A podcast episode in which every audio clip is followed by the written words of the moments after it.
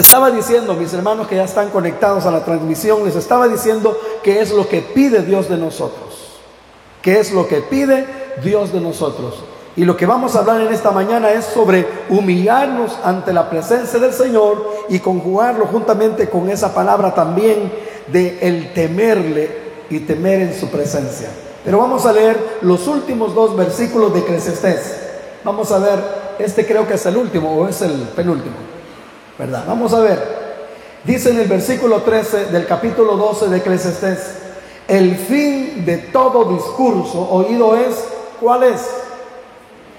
Teme a Dios y guarda sus mandamientos, porque este es el todo del hombre. Luego miren lo que dice el siguiente, porque Dios traerá toda obra a juicio, el cual se hará sobre toda cosa oculta sea buena o sea mala, dice que traerá el Señor todo a la luz, todo será manifiesto. El fin de todo, el fin de todo discurso, de toda administración, el fin de todo lo que estamos acá, óigame bien por favor, es teme a Dios. Porque si nosotros oímos palabras, por ejemplo, ya vivimos un ambiente de la vigilia, en el cual llegó gente que ni siquiera estábamos esperando, ni siquiera conocíamos. Hay gente que llegó que yo nunca la había visto, pero que entraban por la puerta, entraban por un lado y venían y se sentaban y comenzaban a bendecir al Señor. Pero toda esa gente se le miraba en el rostro. Ahí yo publiqué algunas unas fotos, se les miraba el rostro que no estaban llegando porque era una denominación tal. Habían llegado porque los habían citado para estar delante del amado.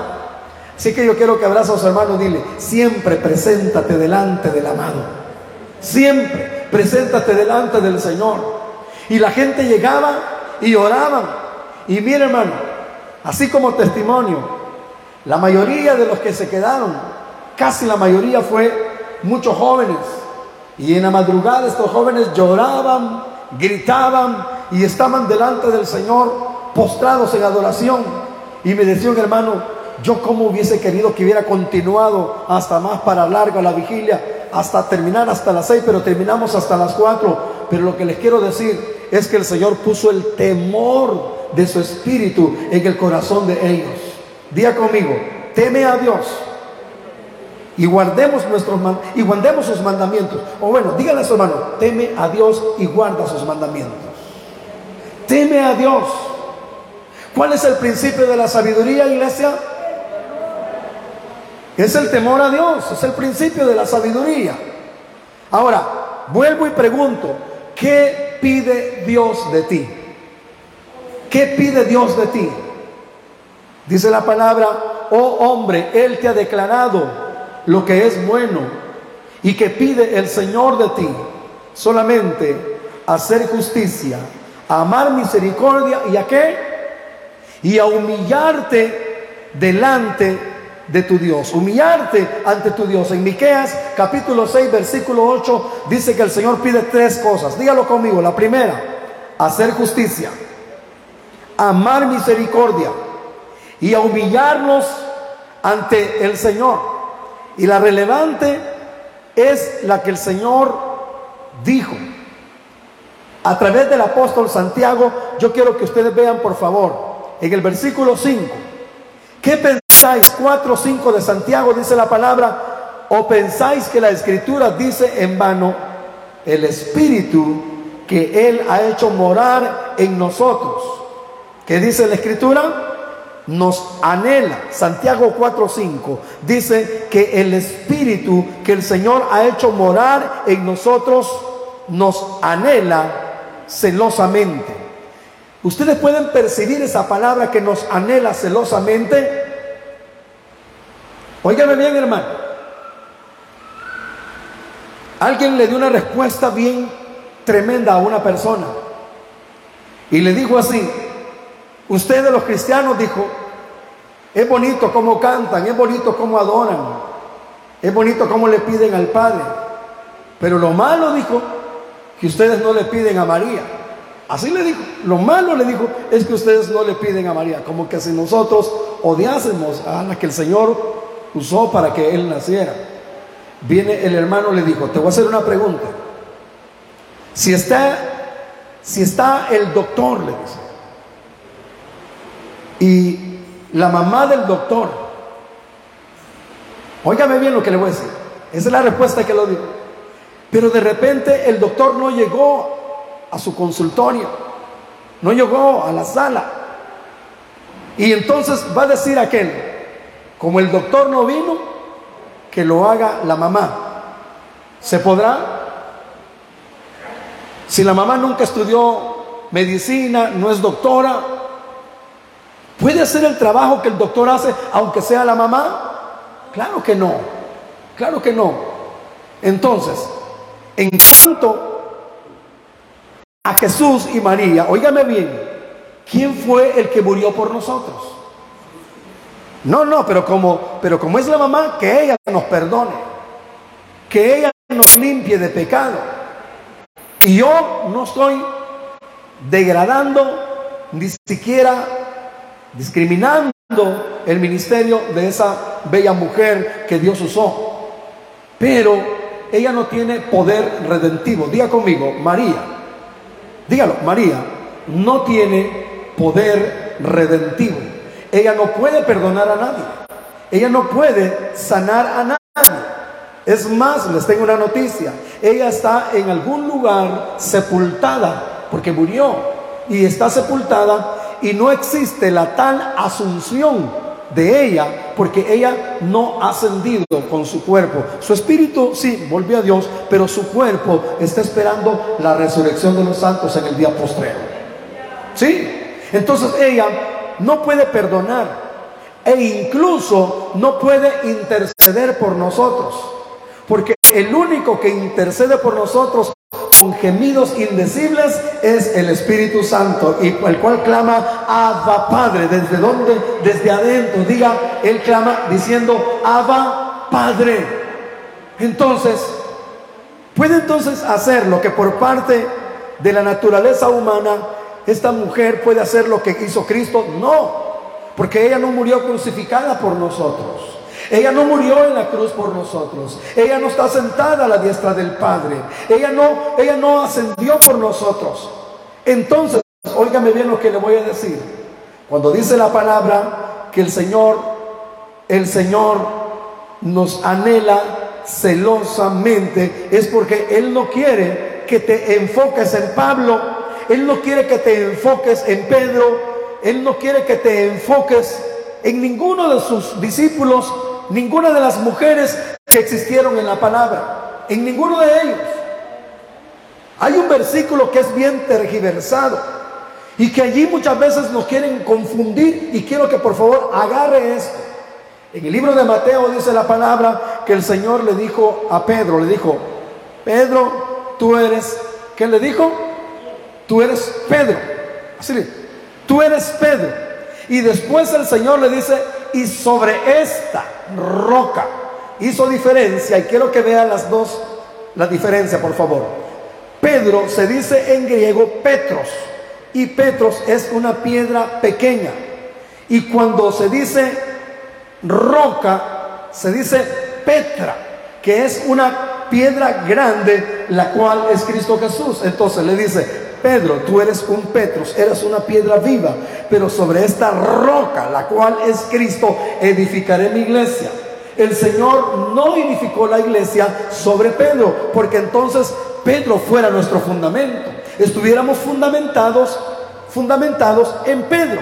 Pero la palabra dice en Efesios capítulo 2, versículo 20, edificados pues sobre el fundamento de los apóstoles y los profetas, siendo la principal piedra del ángulo Jesucristo, Él, edificados sobre Él. Si va a aplaudir, aplauda fuerte porque es para Él, no es para ningún apóstol. Entonces cuando dice nos anhela celosamente, es que cuando de repente ve que la gente ama más el templo que a Dios, cuando la gente ama más el privilegio que a Dios, cuando la gente ama más a los hermanos que a Dios, cuando la gente ama más a su familia que a Dios, cuando la gente ama más la comodidad para su cuerpo, que a Dios. Provocan hacerlo al Señor. Diga conmigo, el Espíritu que Él ha hecho morar en nosotros, que dice la palabra, nos anhela celosamente. ¿Hay alguien aquí que alguna vez ha sido celoso o es celoso o es celosa? Quizás no lo diga. Alguna esposa que esté por aquí, yo no sé si mi esposa no será. Yo no sé si hay alguna, algún celoso por aquí que no le guste que mira a nadie más. Y si ve por otro lado por ahí, es un pleito seguro. Van a ir a pelear a la casa, si es que no pelean en la calle.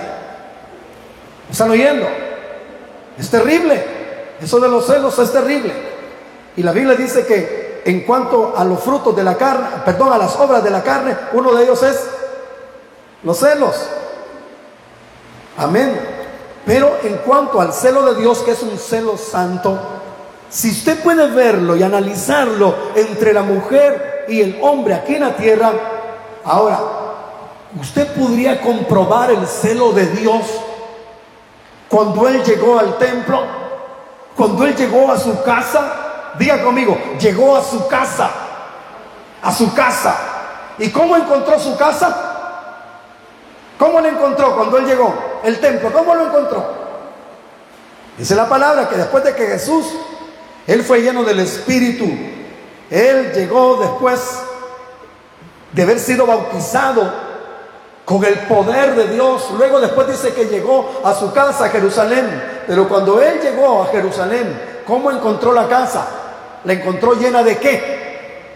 De mercaderes. La encontró de, cambistas, llena de gente que vendían palomitas, corderos, cosas que se ocupaban en el templo. Yo no sé si usted alguna vez ha ido al mercado central. ¿Alguien ha ido por el mercado central? Por ahí hay una, hay hay una, hay como una gran capilla, yo creo como un gran templo que hay por ahí, por el mercado central. No sé cómo que se llama, el Rosario, no sé, no sé cómo que se llama. La verdad que allí está esa gran capilla. Y en entrada hay un montón de mujeres vendiendo, vendiendo saumerios, vendiendo candelas, vendiendo hasta salmos venden. Y venden un montón de cosas. Bueno, hasta cosas para brujería venden ahí de todo eso. ¿Por qué? Porque como un comercio, así lo ven como un comercio. Ahora el problema es que también en las que se dicen ser congregaciones y templos e, e iglesias del Señor, como que también queremos andar, hacer, andar haciendo lo mismo. Alguien decía, hermano, para toda esa gente que llegó a la vigilia, Hubiéramos aprovechado vender panes con pollo, ¿cuánto hubiéramos sacado? Ellos están oyendo.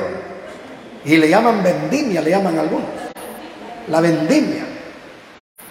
Vamos a, vender panes con pollo o el combo de dos tamales con, una, con un vaso de chocolate. A 2.50 el pan con pollo con la soda. Imagínense. Y un montón de hermanos echando pupusas ahí y todos afuera con un gran escándalo y los comensales o los comilones o los que quieren comer allá afuera ni siquiera van al culto, sino que van a buscar las pupusas, los panes con pollo, los tamales y eso es lo que van a buscar. Va a haber vigilia, sí, y va a haber comida. Hermano, yo no quiero decir que no se puede comer, ¿cómo no?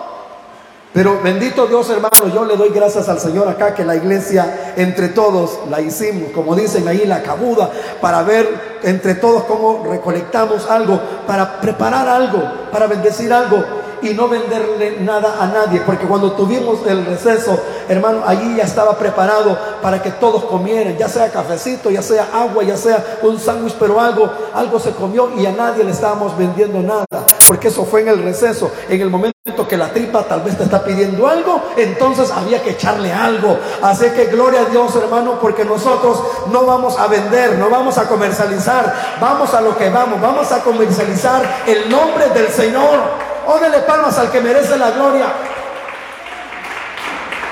Ya me imagino, hermano, hacer un mercado de la iglesia del Señor o que vengan hermanos acá con revistas y en medio del culto enseñándole ahí las lociones. Mire, ¿cuál va a agarrar? ¿Cuál va a querer? Que no se vaya a fijar el pastor porque nos puede decir algo. Dígame ya rápido porque le voy a anotar cuántas va a querer. Deme tres, por favor. Y ahí después nos arreglamos. Y allí están haciendo negocios en medio del culto. Hermano, diga el que tenga par, no vengas a hacer eso acá. O que de repente alguien le debe a alguien acá y en el pleno culto le está, hey, ¿Qué pasó? ¿Me va a pagar? ¿Ah? Cayendo, cayendo, cayendo. Es que aquí en el culto, aquí, aquí le va a agarrar. No venga a hacer eso aquí, cóbrele en otro lado, pero no aquí. Sacuda a su hermano, dígale, ¿estás entendiendo, siervo? ¿Está entendiendo, sierva? No venga a hacer eso. Hay cosas, como dijo el proverbista, todo tiene su tiempo en lo que requiere bajo del sol. Diga, hay tiempo de alabar a Dios, hay tiempo de cantarle a Dios, hay tiempo de oír su palabra, hay tiempo de todo. Pero las cosas materiales han de acomodarse a lo material, pero lo espiritual a lo espiritual. Así que dígale, hermano, no estorbe mi comunión con el Señor. Si usted quiere hacer otra cosa, hágala usted. Pero a mí déjeme cantar, a mí déjeme adorar, a mí déjeme escuchar la palabra, a mí déjeme adorar al Señor, a mí déjeme servir al Señor. No me estorbe. Porque ya escuchó lo que dice la palabra, que Él me anhela celosamente. Él quiere estar conmigo. Cuando una persona es celosa es porque la quiere solo para ella. Amén. Lo quiere solo para Él y así es. El celoso como que cuida y guarda su territorio y no le gusta que nadie más ponga mano sobre él. O le gustaría que al siervo, que alguien venga a poner mano sobre su esposa y le diga, ¿cuánto te quiero? ¿Cuánto te amo? ¿Qué haría el siervo? Usted no va a decir, ni modo, no hay que meterse en problemas. Usted no haría eso. Ah, capaz se enrolla la manga.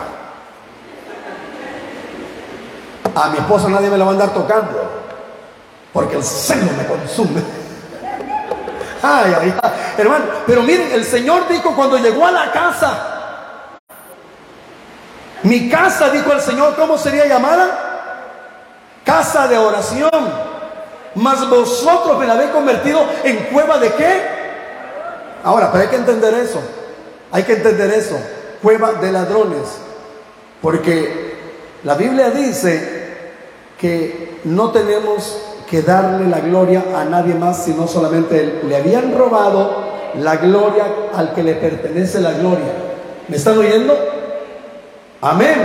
Porque ¿qué han de decir la gente? ¿Dónde está su Dios? A tu nombre sea la gloria. ¿Cómo dice el versículo? Quiero que me recuerden. Dice, a tu nombre la gloria.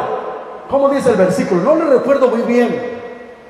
Pero dice la palabra, a ti la gloria, a Él la gloria. Y a nadie más.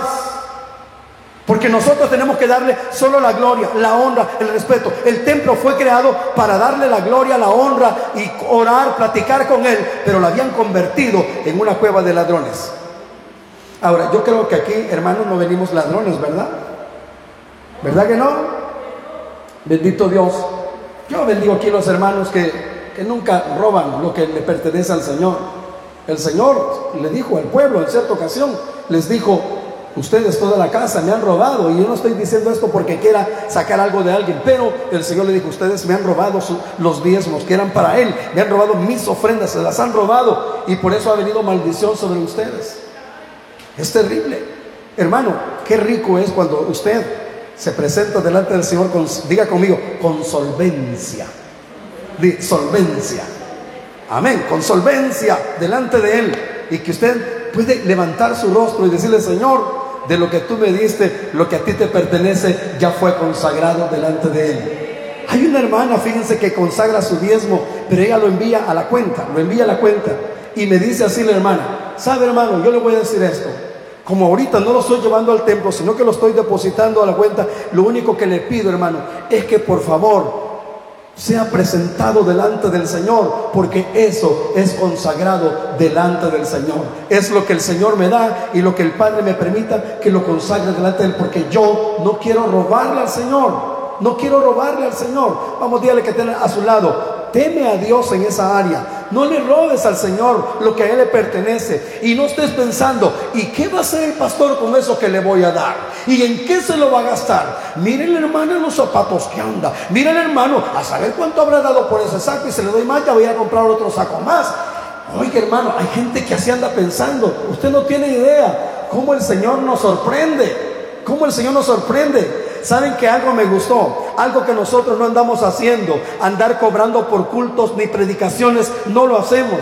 Pero de repente dijimos en el vigilia, bueno, no íbamos a ofrendar ni nada de eso, pero si alguien en su corazón quiere hacer lo que, ni había terminado de hacerlo cuando todo el mundo se levantó y corrieron a ofrendar. ¿Quién les dijo? ¿Quién les puso eso en el corazón? Fue el Señor que impulsa a las vidas a que lo hagan. ¿Por qué? Porque saben que el Dios de toda buena dádiva, que el Dios de toda creación, que el Dios eterno, con Él nunca vamos a perder nada. Entre más damos, más el Señor nos bendice. Entre más suplimos, más el Señor nos suple. Porque Dios es bueno, porque Dios es proveedor. ¿Saben? Hay un versículo que dice, que dice, que para qué vamos a diezmar, para que aprendas a temer a tu Dios. Y cuando nos humillamos delante del Señor en temores porque hemos aprendido, hemos aprendido.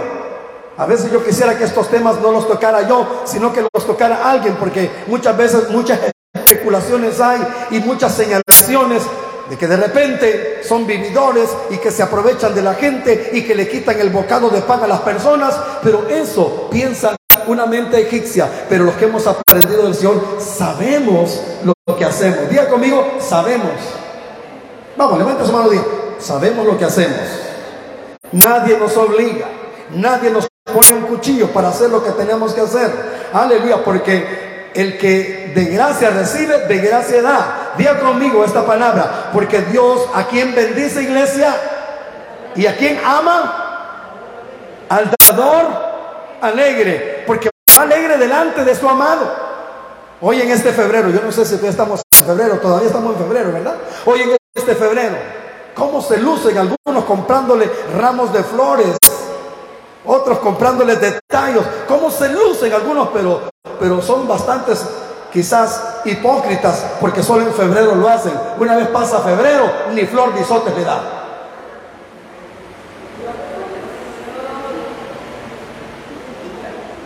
Y ahí no hay, porque van conforme a la agenda del mundo, van conforme a la agenda de lo que hace la gente.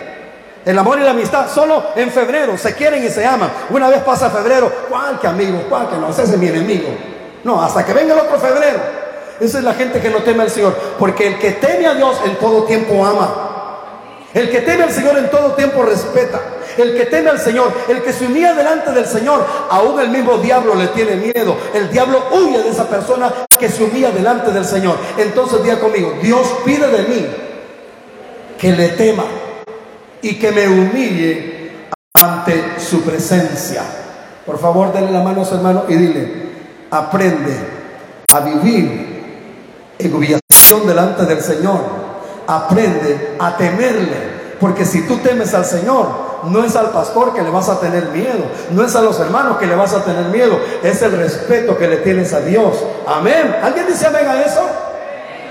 Es al Señor que usted le tiene respeto. Ahora, ¿qué dice aquí en el versículo? Versículo siempre, versículo 5. ¿O pensáis que la escritura dice, el Espíritu que nos ha hecho morar en vosotros nos anhela celosamente? Pero Él da mayor gracia. Por eso dice el Señor, Dios resiste a quienes a los soberbios y a quienes da gracia, a los humildes. Ahora, digámoslo, sometámonos pues a Dios, resistamos al diablo y él huirá de vosotros.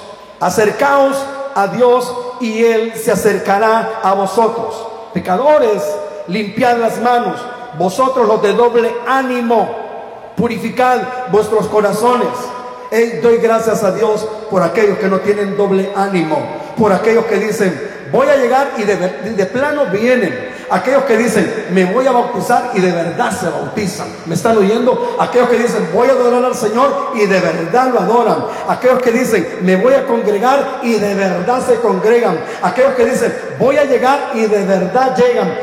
Aquellos que dicen, estoy alegre, pero no después están enojados, permanecen alegres porque permanecen con un mismo ánimo. Los que tienen un solo ánimo, denle palmas al Señor. Los que están animados para servir al Señor. Los que no tienen doble cara, los que no tienen doble moral, los que no tienen doble estilo de vida. No, hermano, aquí es bien bonito ser evangélico. Aquí bien bonito ser cristiano. Aquí todos cantamos. Aquí todos adoramos. Mi pregunta es, ¿cómo continuamos después de que salimos de esa puerta? Pregúntele que esté a mi hermano, ¿cuál es tu condición después de que sales de este lugar? Pregúntele, por favor. continúa usted? ¿Sigue temiendo al Señor o vive una doble vida? Aquí vive de una manera, pero allá afuera vive de otra manera. Como alguien que dijo, estoy alegre que en mi trabajo tengo 25 años de trabajar y nadie sabe que soy cristiano. Porque nunca les predica la palabra. Nunca habla del Señor. Nunca expone lo que ha aprendido del Señor. Esa persona anda ocultando la lámpara debajo de la mesa. Levanta la luz para que todos la vean. No tenga vergüenza del Señor. Di como el apóstol Pablo dijo, digo de esta manera, porque no me avergüenzo, dígalo, no me avergüenzo del Evangelio, porque es poder de Dios para salvación. Primeramente al judío y después al griego. No me avergüenzo de llamarme hijo del Señor. No me da pena. Y si lo hago, es porque sé que el Señor me ve todos los días. Y mi respeto y mi temor. Y donde quiera que yo esté. Hermanos que manejan acá, levanten manos los que manejan, ya sea moto o carro. Quiero ver los que manejan. Hermanos, se ha desatado una de pleitos en las calles. ¿No es cierto? Una de pleitos. Todo el mundo anda peleando en la calle. Todo el mundo que anda sonando el clapson y algún sonidito malcriado también te lo hacen. O te sacan la mano o te, o te dicen palabras así verbalmente, te maldicen. Y de repente quieren provocarte a tú que temes al Señor a que dejes de temerle. Y de repente, como tu vida no está humillada delante del Señor, caes en la tentación. Dejas de temer al Señor y haces el ridículo. Y derribete en ese momento que tú te saliste de las casillas, que te provocaron, que caíste en la tentación, iba pasando hasta un hermano por ahí que te conoce, que hasta te ve ministrar y dice, Santo Dios, el hermano Adolfo. ¿Hey, ¿Me están oyendo? Santo Dios, el hermano Angelito. Santo Dios, el hermano Saúl.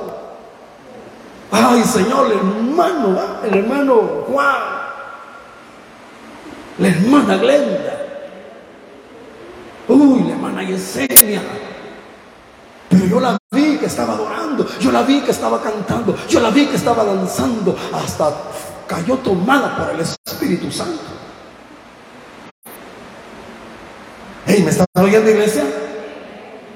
Todos los que estamos acá estamos expuestos.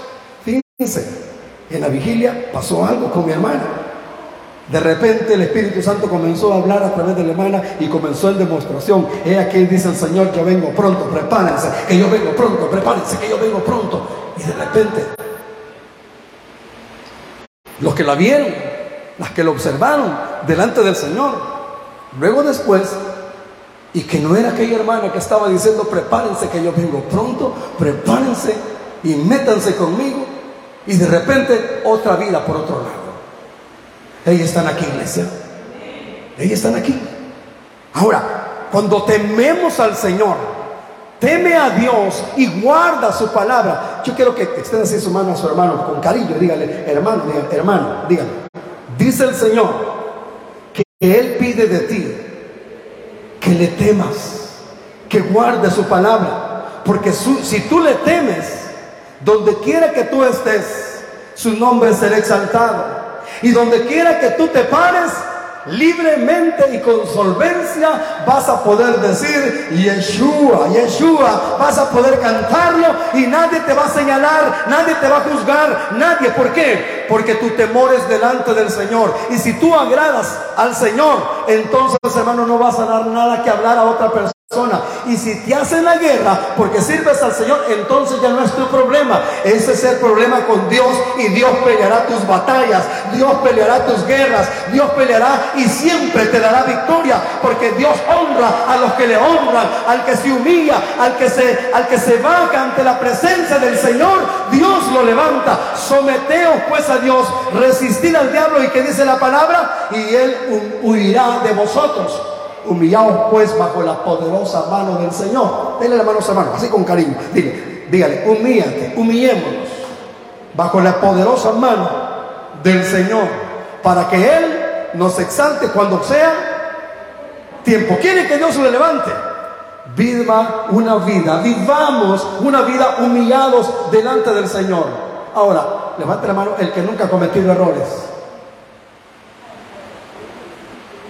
O sea que todos cometemos errores aquí. Ahora, levante la mano aquel que quiere que el Señor le ayude a permanecer en el temor y que el Señor lo lleve para que pueda vivir en humillación delante de Él. Dice en el versículo 9 de, de Santiago capítulo 4, afligíos y lamentad, llorad, vuestra risa se convierta en lloro y vuestro gozo en tristeza. Como dice el verso 10, humillaos, humillaos delante del Señor y Él os exaltará. Hey, hermanos míos, te viene una levantada delante del Padre. Todos los que hemos buscado del Señor, que nos hemos humillado delante de Él. Hermanos, Daniel dice la Escritura que desde el día que él aprendió a humillarse y a entender delante del Señor, fueron oídas sus palabras. ¿Sabe que las personas que no aprenden a humillarse delante del Señor, por más que se hinque, por más que grite, por más que clame, por más que ore, pero si no reconoce que humillarse delante del Señor es la clave para que el Padre te oiga, no vas a ser escuchado, porque dice que Daniel aprendió desde el día que él dispuso en su corazón a entender y a humillarse en la presencia del Señor, dice el capítulo 10 del libro de Daniel, fueron oídas sus palabras y a causa de sus palabras dice que el Señor envió al ángel Gabriel. Eres muy amado Daniel. Tres veces se humillaba en oración. Tres veces durante el día buscaba en oración al Señor. Y le dice el Señor, desde el día que propusiste, vamos, a los hermanos, propon en tu corazón humillarte. Propon en tu corazón buscar al Señor en humillación. Porque es bien fácil, hermano, hablar, es bien fácil decir, pero qué bendición es también humillarnos y postrarnos. Por eso dice que el canto, me gusta ese cántico que dice que el lugar más alto, aunque yo no sé realmente si es el lugar más alto, está a sus pies. Y ese lugar nadie te lo va a quitar. Le voy a decir las dos diferencias. Cuando una persona aprende a humillarse, cuando una persona aprende a humillarse, escoge el mejor lugar. Cuando una persona aprende a humillarse, escoge el mejor lugar. ¿Cuántas Martas habrán venido acá? ¿Saben qué es lo que hacen? Y con esto termino, porque ya llegamos al tiempo. Marta, por no humillarse ante el Señor, andaba reclamando. ¿Y cuántos vendrán al culto solo a reclamar? ¿Cuántos vendrán a reclamarle aún incluso a la familia? Pero dice la palabra que María estaba a los pies del Señor. Y le fue a reclamar al Señor Marta y le dijo, ¿no ves que mi hermana no me ayuda? Y le dice el Señor, Marta, Marta, afanada y turpada te veo. Y le dice el Señor, María, tu hermana, ha escogido la mejor parte, se ha venido a humillar a mis pies. ¿A dónde están los que se van a humillar a los pies del Señor? La mejor parte que escogió María no se le será quitada. Diga conmigo, los que nos humillamos. No sé si los escucho o ya no quieren decir amén ni nada, hermano. diga, los que nos humillamos, escogemos la mejor parte. Y Dios no nos pisotea.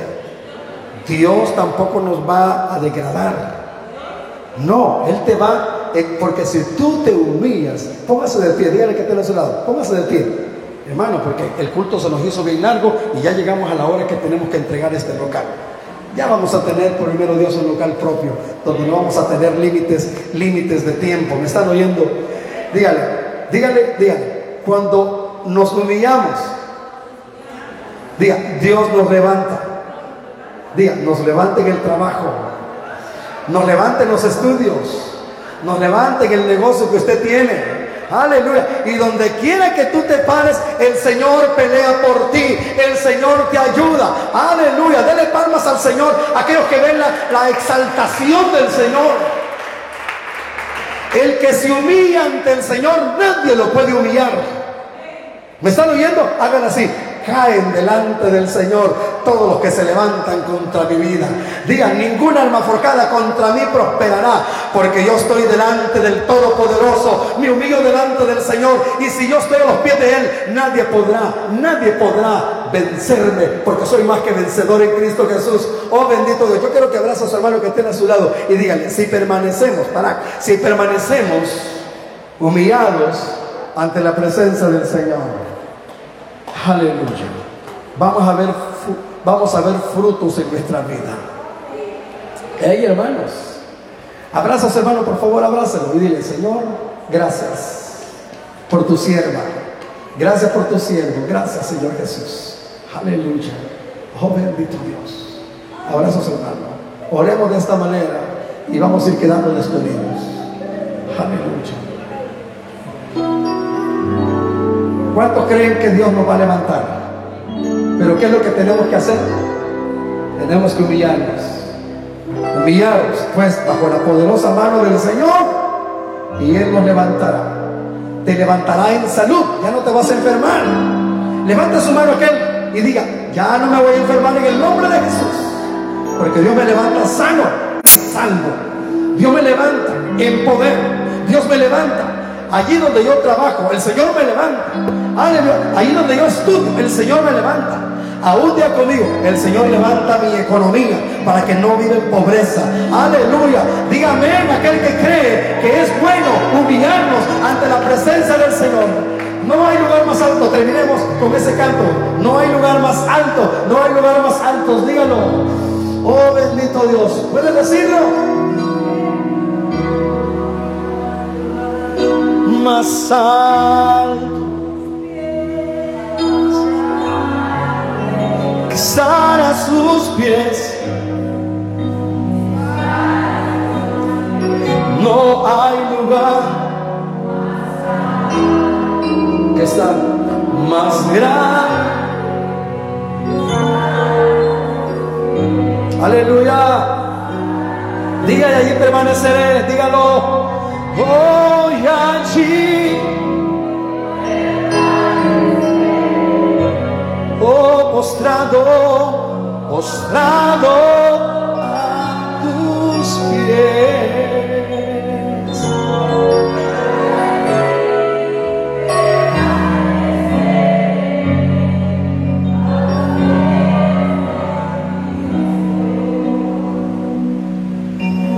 Padre, lleva a tu pueblo con bien, Señor. Lleva a tu iglesia con bien a la casa. Que esta semana tengamos una semana de bendición. Dios bendiga a los que estuvieron conectados. Amén.